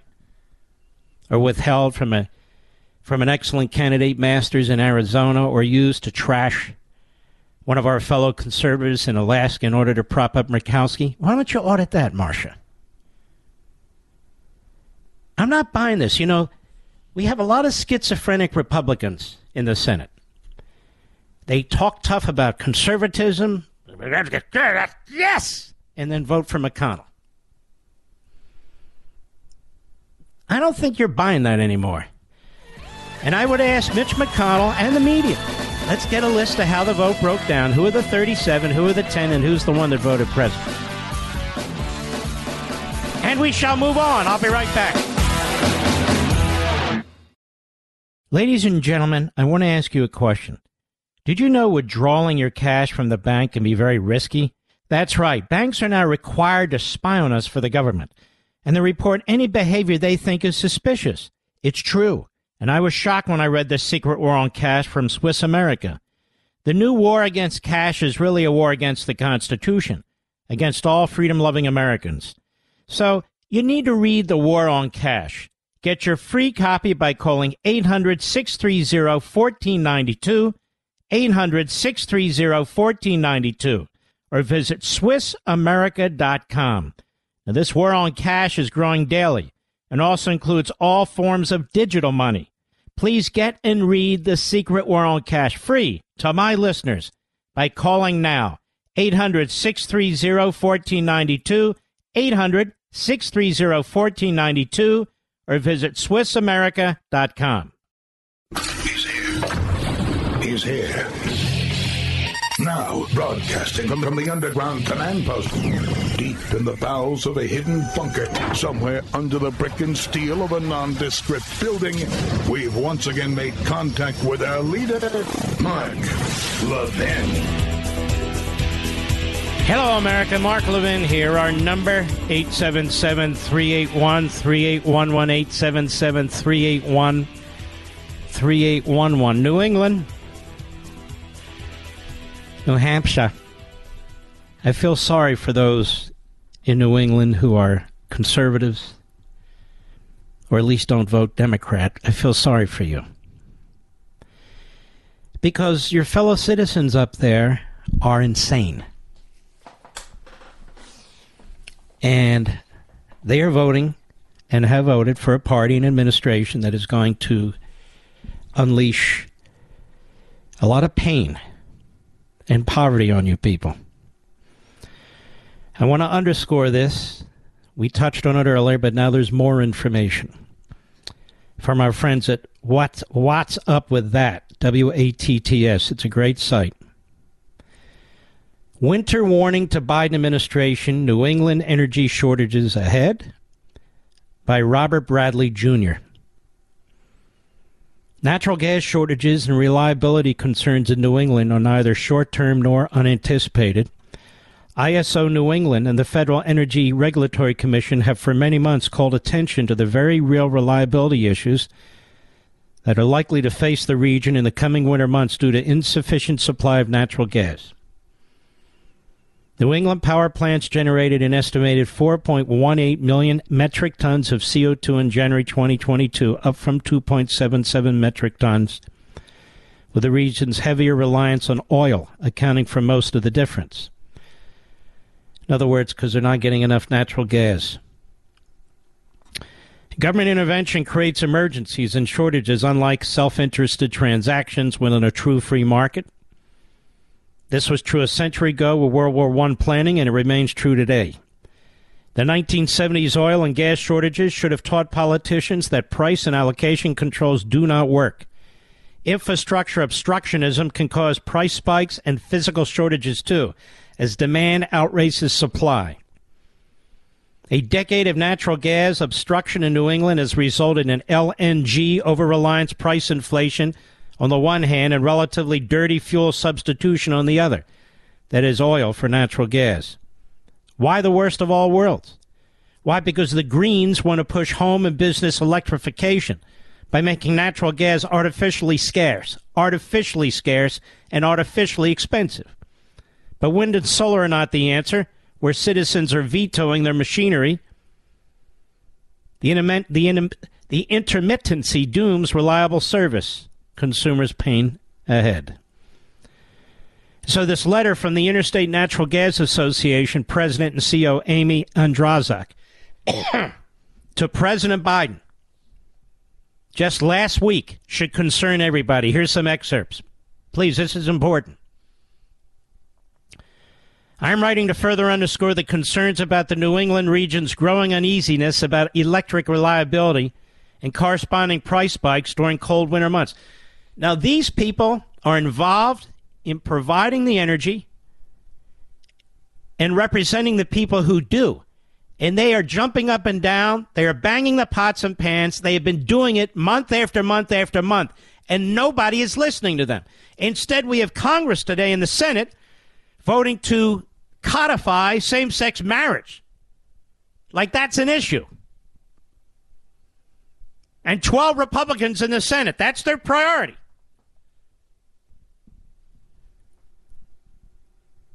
If you want to get married in this country and you're gay, go for it. It's the law of the land because the Supreme Court said so. What's this codification stuff?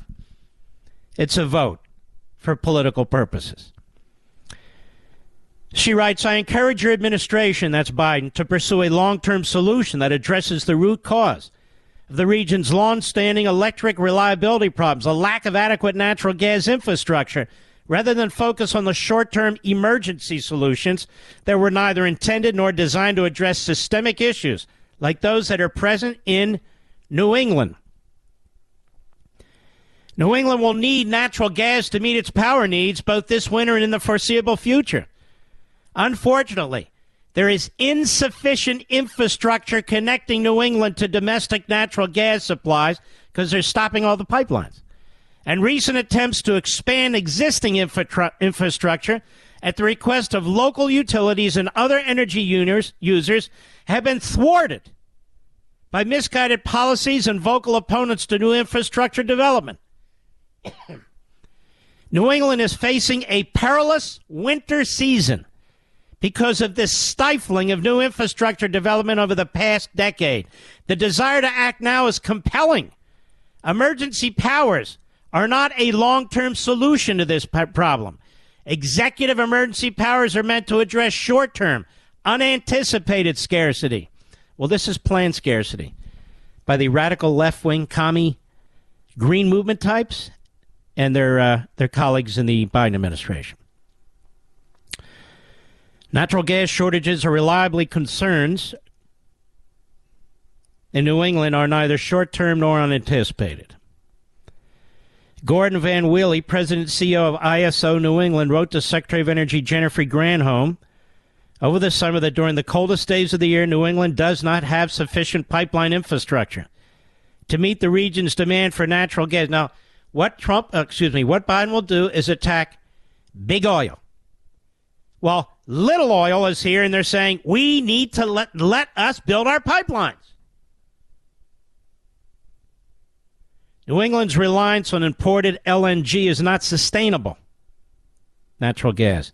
And negative consequences of over reliance can be avoided with additional natural gas pipeline infrastructure.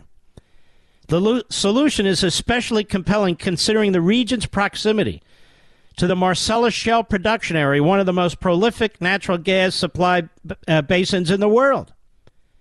Despite those facts, key policymakers and officials in the region have been unwilling to accept the role that natural gas plays and will continue to play in New England's energy mix, and has led them to block the development of clearly needed new natural gas infrastructure. Put simply, natural gas and its related infrastructure are a necessary part of any lasting solution to deliver clean, affordable, reliable energy to New England homes and businesses. Now, you remember when the big push was for natural gas, right? It's clean. We don't want coal. We want clean natural gas. Now it's no fossil fuels. None. Doesn't matter how clean. None.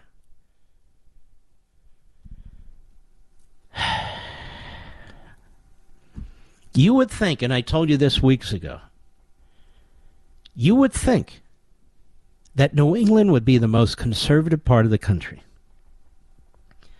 given the winters there which are unbelievably cold, and all the snow, you would think. But it's the opposite. It's the damnedest thing. It's the damnedest thing. So they elect the same Democrats over and over again to Congress. They'd vote for Joe Biden for president. I'm not talking about those of you who don't, obviously. I'm talking about the majority who do. It's just incredible what suckers these people are on the left. I'll be right back. Mark Levin.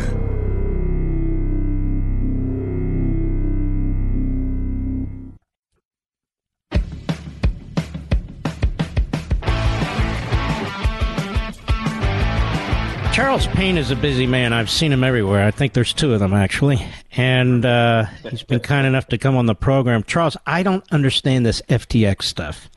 I know it's a big subject, but can you explain it in plain English to me? Sure, I'll try. um, cryptocurrencies uh, uh, have become very popular in the last four or five years, particularly in the last two or three. Bitcoin is the one that's known, but there are 20,000 of them, maybe more. They just you can create one. You can have the Mark Levin cryptocurrency tomorrow if you like. Really? And so when people, yeah, yeah, I think you should probably think about it. and so they're they're coins, and some people use them as investments. Some use them as because of that Uh-oh. they they trade. And so FTX is an exchange that was created for people to trade their cryptocurrencies. And this is a big deal, particularly for young investors, millennials, uh, but everyone's involved in this, you know. And institutions have started to buy the quality, the so-called quality stuff, right? Like Bitcoin and Ethereum. Those are the top two.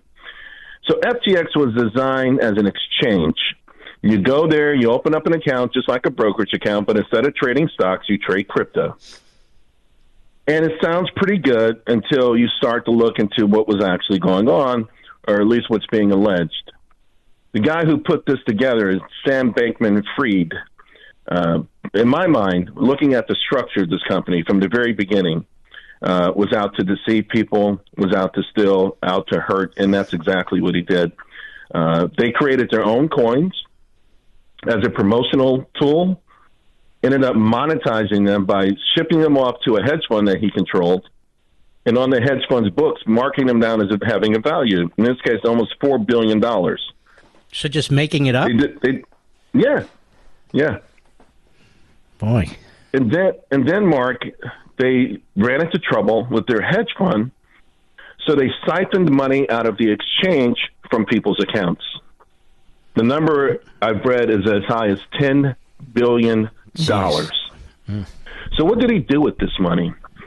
Well, he, he became the number two donor to the Democratic Party to President Biden's reelection. Only George Soros, who is an established billionaire for, for a long time, uh, donated more money. He poured a lot of money into the midterm elections. He vowed that if Trump were to run for reelection, he would pour a billion dollars into the Democratic Party. One billion dollars. So the, so the, so it's it's it's up in smoke now. Things are coming out. There's a lot of finger pointing, and my greatest hope is that we really truly a get to the bottom of it, and b find a way to make sure this never happens again. Well, Charles, here's the thing to me. You've got federal regulators all over the place. They, they, they want to hire 87,000 more IRS agents to chase down hardworking, regular Americans. Then you got a high flying guy who's 30 years old. He's a multi billionaire. He's not exactly hiding under his desk. He spends lavishly. He donates, as you point out, some $40 million to the Democrat Party. Where the hell is the SEC? Where the FBI, the Department of Justice? They don't see any of this. It's maddening. It's maddening, and it's not like it was hard. You know, as I've been digging deeper into this the last week and a half, people have been talking about this in the open on social media. I've seen tweets from a year ago saying this does not add up. People who are in the crypto industry, this does not add up. Something is wrong. Warning other folks, take your money off that platform now. So this has been out there. It's not even a secret. It's been out there. And the regulators have been absent. The SEC has been absent. Uh, you know, here's the interesting thing. He has spent a lot of time in D.C. crafting. Bankman Fried has been in D.C. crafting legislation. He was trying to put together legislation that would actually give his company advantages over every other company. I'm telling you, this is he bought that kind of influence. And by the way, he comes from a well-to-do family. Both of his parents are professors. Uh, his dad is Figures. one of the foremost tax experts out there. So he, you know, he kind of knew how to put these things together. But it's very interesting to me. The Democrats don't seem really angry about this. Here they are busy getting things done that they want to rush through, but they don't even want a hearing on this. Um, uh, the SEC, the failures there, and the other regulatory uh, entities that are out there. You have big tech that monitors their own platforms, but apparently didn't care about this. Uh, and I look at this and I say to myself, um, was this guy buying protection from the Democrat Party? Because the Democrats are much more aggressive in their investigations than Republicans. Right, right. That's a fair question. Uh, yeah, it's possible. In fact, I had a um, a guest on today who was a, Bitcoin expert, and it's not just the Democratic Party and the regulators, but the media. Since all of this has come out, yesterday the New York Times wrote a glowing article about this guy. Never mentioned the word fraud, never mentioned the word crimes, never mentioned any of those words. They did talk about how little sleep he gets. They mentioned that he was frugal, even though he has a $40 million uh, pad in the Bahamas. He flies around in private jets. Vox uh, wrote an article saying that uh, the talk of him having influence over the Democrats is, is over is oversimplified or exaggerated.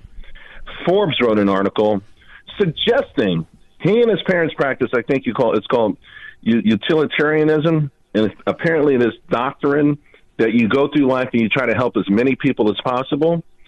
So Forbes wrote an article saying whatever he did was altruistic in an effort to help other people.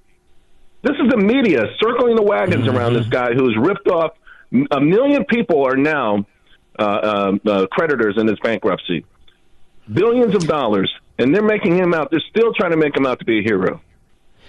And that's because of his quote unquote charitable donations and Democrat Party donations. Otherwise, why would they care? Right, right. That's what I And, think, and how did anyway. he get this far? There's one other thing I do want to mention while I'm on with you. The number one venture capital firm in the world is Sequoia. They raised money for him twice last year. The second time at a, a valuation of $25 billion. With that valuation, he was able to get additional money. So he took 500 million and invested that into Sequoia and other venture capitalist firms. They published a piece on him a couple of months ago. This glowing piece about him having survivor's guilt, some sort of uh, complex, survivor's complex. And in this, he brags about not reading. He says people who do read are dumb. Uh, you know, he used a lot of curse words. And I say to myself, if I walked into Sequoia, the number one venture capitalist firm in the world, and say, listen, I've got an idea for a business. I would like to raise money through your firm. I don't like to read. Would they kick me out? Yeah, think, think about so. this for a moment. Yeah. What's going on here? They're sophisticated. They're the smartest people in the world. They know how to read balance sheets. They know how to. Uh, they know how to. Peel So the why onion. didn't they? They made money. They they raised a certain amount of money for him. Mm-hmm. I'm not sure what it was. I think 20, 30, 40 million. But it put the valuation of his firm at 25 billion. He was able to leverage that for monies and he took 500 million, 200 million of which he poured back into Sequoia. Think about that for a moment. Think about that for a moment. This is mind-boggling. No, that is uh, that's pathetic, particularly the cover up by the media, because the media know that the Democrat Party or the Democrats are going to be dragged into this somehow. You know, once you start doing an investigation and get texts and emails, it's my understanding the junior senator from New York even was doing some of his bidding in Washington. Did you hear that? I haven't gotten the complete list. I know a minimum of 25. There's a few Republicans on there, but the bulk of the cash went to Democrats. I mean, he's an avid Democrat. Uh, you know, again, he said he put a billion dollars into the race if Trump ran. And by the way, Maxine Waters announced uh, that they're going to have some hearings next week uh, into an investigation of FTX. You should see the photographs of her and Sam Bankman Fried all over the place. Again, he was in the halls of Congress. He was in deep in D.C. crafting legislation to dominate this industry that was going to be rubber stamped by Congress. Unbelievable. Charles, you're uh, you're you're a national national hero. We appreciate it because you dig into these things like few people do. Thank you. Appreciate it. Thanks, Mark. Okay. God God bless. He's terrific. Charles Payne. I can't get enough of that guy. We'll be right back. Did you know Fast Growing Trees is the biggest online nursery in America with more than 10,000 different kinds of plants and over 2 million happy customers in the U.S.? They have everything you could possibly want like fruit trees, palm trees, evergreens, houseplants, much, much more. Whatever you're interested in, they have it for you. Find the perfect fit for your climate and space. Fast Growing Trees makes it easy to order online and your plants are shipped directly to your door in one to two days. And along with their 30 day Alive and Thrive guarantee, they offer free plant consultation forever. My wife Julie and I decided it was time to add more flowering trees to our landscape, and Fast Growing Tree was a great resource for us. A large selection and no hassle ordering or shipping. This spring they have the best deals online, up to half off on selected plants and other deals. And listeners to our show get an additional 15% off their first purchase when using the code LEVIN at checkout. L E V I N. Now that's an additional 15% off at fastgrowingtrees.com using code LEVIN at checkout. Fastgrowingtrees.com code LEVIN. Offer is valid for a limited time. Terms and conditions may apply. Please visit fastgrowingtrees.com for details. Mark Levin, an unapologetic patriot and unapologetic constitutionalist. You can reach him at 877 381 3811. I told you folks yesterday we weren't going to go to nuclear war over this missile in Poland. The news said it was fired by Russia. I said if it was, it was an accident because it didn't make any sense. Turns out they believe it was from a defense missile from Ukraine. And so, of course, the the Putinoid wing of the American media and the Democrat and Republican parties, they jump. First, yesterday they were warning you of nuclear war, which was ridiculous. Then they kept talking about Article 5 under NATO. Article 5 under NATO in this case wouldn't apply. That is, accidents don't apply. There has to be some real mens rea. And now it's being used to slash all support for Ukraine. Look, I have no problem with Inspector General looking over the money that's being spent in Ukraine. No problem whatsoever. I think we need to have a tighter understanding or better, more transparent understanding of what's going on. But they know, and I know, and you know. If we pull our funding from Ukraine, Russia will take Ukraine. And the amount of bloodshed and torture that's already occurred will occur a million times more. And those people will be destroyed and slaughtered. And then Russia will be on the border with NATO. So the people who are saying, let's cut all the funds, like Congressman Massie and others, and that's pretty much his position when it comes to defense spending and so forth, as, as a broad matter, as well as a few other knuckleheads on this. They know what would happen. You know what would happen. So, how do we define victory? They ask. I don't know. How did we define victory that would end the Cold War? We never did define it. We never did define it. But thank God we don't have troops in Ukraine because everybody agrees that's absolutely ridiculous to send troops. Unacceptable. And so we don't. But it's just like the radical left. They keep changing the bar, they keep moving it. That's not enough. Okay, don't provide them with money. Okay, can we provide them with arms? No, don't provide them with arms. What are we doing there? Which we've discussed over and over and over again since Russia invaded Ukraine. The other thing they're very concerned about is if Vladimir Putin is actually defeated or if he's actually taken out by his own people. And this is this is weird too. Very strange. The only person threatening to hit us with nuclear weapons over there is Vladimir Putin. So why are they defending him? It's a very strange crowd, if you ask me. Very strange. And then they tell us we're being duped. This is typical liberal propaganda. We're being duped, don't you know, because you and I were too stupid to figure things out. We're just too dumb. So the way it should work is Ukraine, which has no economy left, and Putin is targeting all of their electrical grid, all of their their tanker ports, everything, trying to blow them up so the people over there freeze to death. It's clearly a war on the people. That's what they're trying to do. So I guess Ukraine should just what? Surrender? Just surrender. But they're clearly not going to do that. So we, you see, are the warmongers. The warmongers in Washington, D.C., the warmongers in Paris, the warmongers in London, the warmongers in every capital of every country in NATO. They're just all warmongers, don't you see? They're all warmongers out to make money. to make money. Just the war mob. They're doing this just to make money. And that's, you see what's happening in every capital, in every NATO country. It's that simple. Now, how stupid is that? Very stupid. They're just upset that Ukraine hasn't surrendered, that Ukraine wasn't defeated, that the Ukrainian people are fighting, that they're not going to give up. Very concerned about the amount of money we spend. But that's not really the truth, ladies and gentlemen. They don't want any money spent, period. Not a plug nickel. Well, you must be a neocon.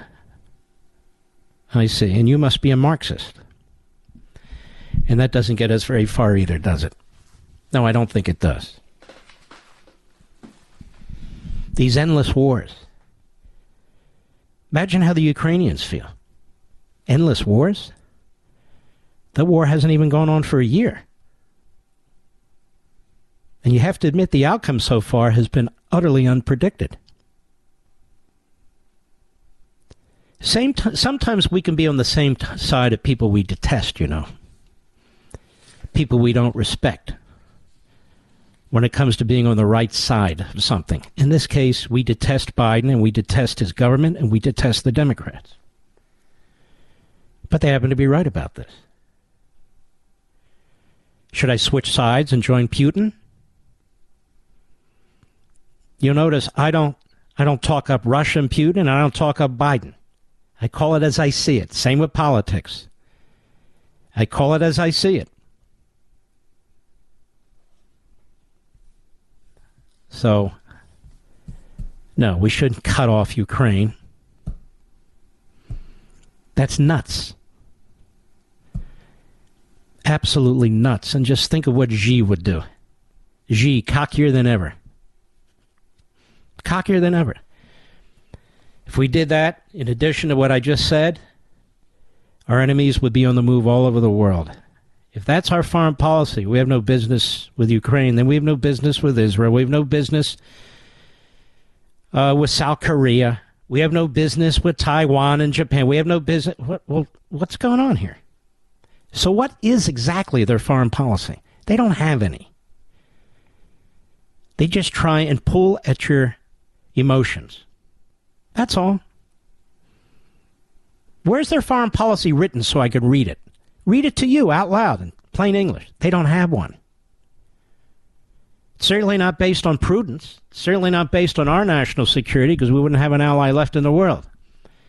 We have bases all over the world. They'd have to shut down. We have ports all over the world. They'd have to shut down. NATO would collapse. I'm not into it, folks, and I'm not buying into it. President Trump didn't support that. Ever. And speaking of President Trump, cut 13, go. In order to make America great and glorious again, I am tonight announcing my candidacy for President of the United States. And you can hear the media. Oh no! Democracy again! Oh my God! What are we going to do? What are we going to do? All right. Cut 14, go. I will push for a constitutional amendment to impose term limits on members of Congress. It's time. By the way, you know why he's saying we need a constitutional amendment? Because the Supreme Court ruled correctly that you can't change, impose term limits on members of Congress because the Constitution didn't do that. And a statute had been passed, and the Supreme Court struck it down. And that was the position of the Reagan administration, too. We got to do this, but we have to do it through an amendment. Well, Mark, we'll never get it. I'm tired of all the naysayers. If that's what we want to do, that's how we do it. That's why we embrace Convention of States. But that's the only way to do it, and Trump knows that. Go ahead. And I will ask for a permanent ban on taxpayer funding of campaigns, a lifetime ban on lobbying by former members of Congress and cabinet members. Uh oh. What will what will Boehner do with the uh, with the pot lobbying, Mr. Producer? And what will Trent Lott do? Didn't he represent some Russian related group? I think he did. Guess they'll have to get a real job. Oh well. Go ahead. No, I see what they make. They leave the White House or they leave Congress and they're paid millions and millions and millions of dollars a year. No, you have to have a ban. We want a ban on members of Congress getting rich by trading stocks with insider information. See, that could have been the number one thing that they acted on. The Republicans, but they didn't. They didn't because they suck. McConnell and the 37 who voted for him, they suck. And we want the names. New York Times, go find somebody anonymous. You're good at that. But try and be accurate this time. Politico, I know you're buddies with McConnell. See if you can get the information. Go ahead. And many of our great members agree with that. They actually agree with that. And of course, we will do whatever it takes to bring back honesty, confidence, and trust in our elections. There he goes again with the elections. My God. I mean, what's wrong with our elections? We got curing, we got harvesting, we've got no signatures, no dates, we got drop boxes, we got 50 days early voting. What could go wrong, for God's sakes? Go ahead. To eliminate cheating, I will immediately demand voter ID, same day voting, and only paper ballots. Oh, voter suppression. You must be a racist. An ID? Same day voting? Paper ballots? You clearly are a racist. Go ahead. Now, Mr. Producer, we had a gentleman, our last person for the election on our show was Kiley. Remember him from California? Kevin Kiley from California. He was our last guest. Nobody else had him on national radio, and guess what? He just won officially, and he's the one that bumped the number to 218 for the Republicans to take the House. So I want to congratulate you. I want to congratulate him. And it took only eight days to figure it out. It's amazing. I'll be right back. Mark Levin.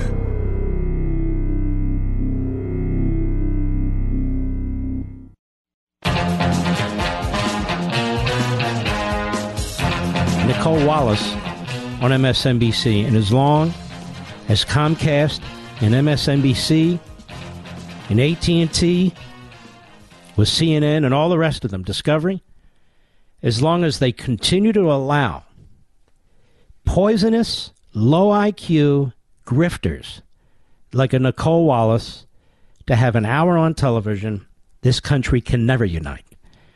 They want to talk about Trump. They want to talk about talk radio. They want to talk about civility. You'll find no civility on MSLSD, on the Constipated News Network.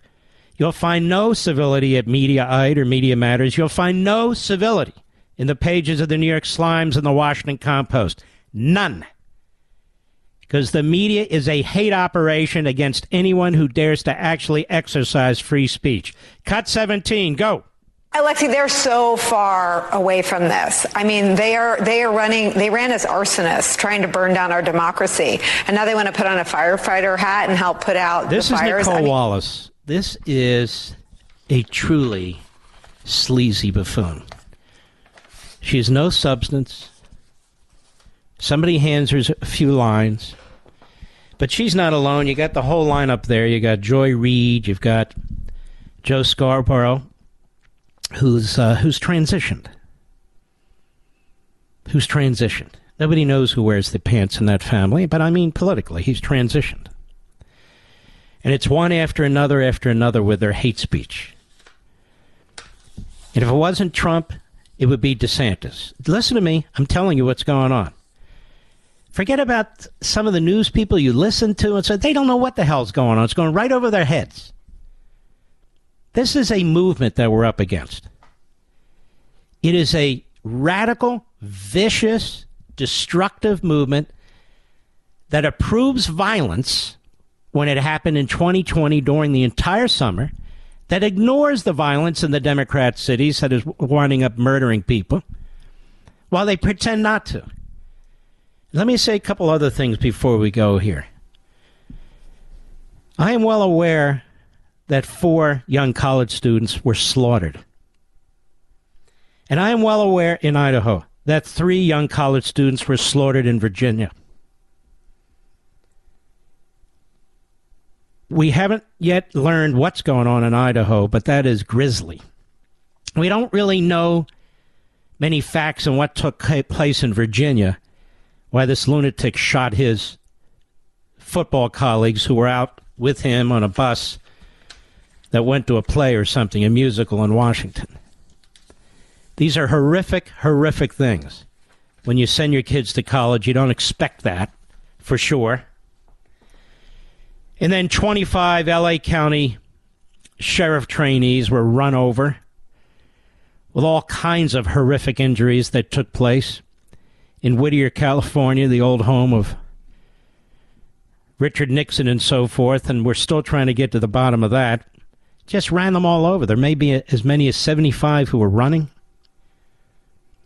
Person was in the wrong lane. Can you imagine being run over? So I don't have enough information on any of those beyond what you already know. And as soon as we do, we can discuss that because it's horrendous.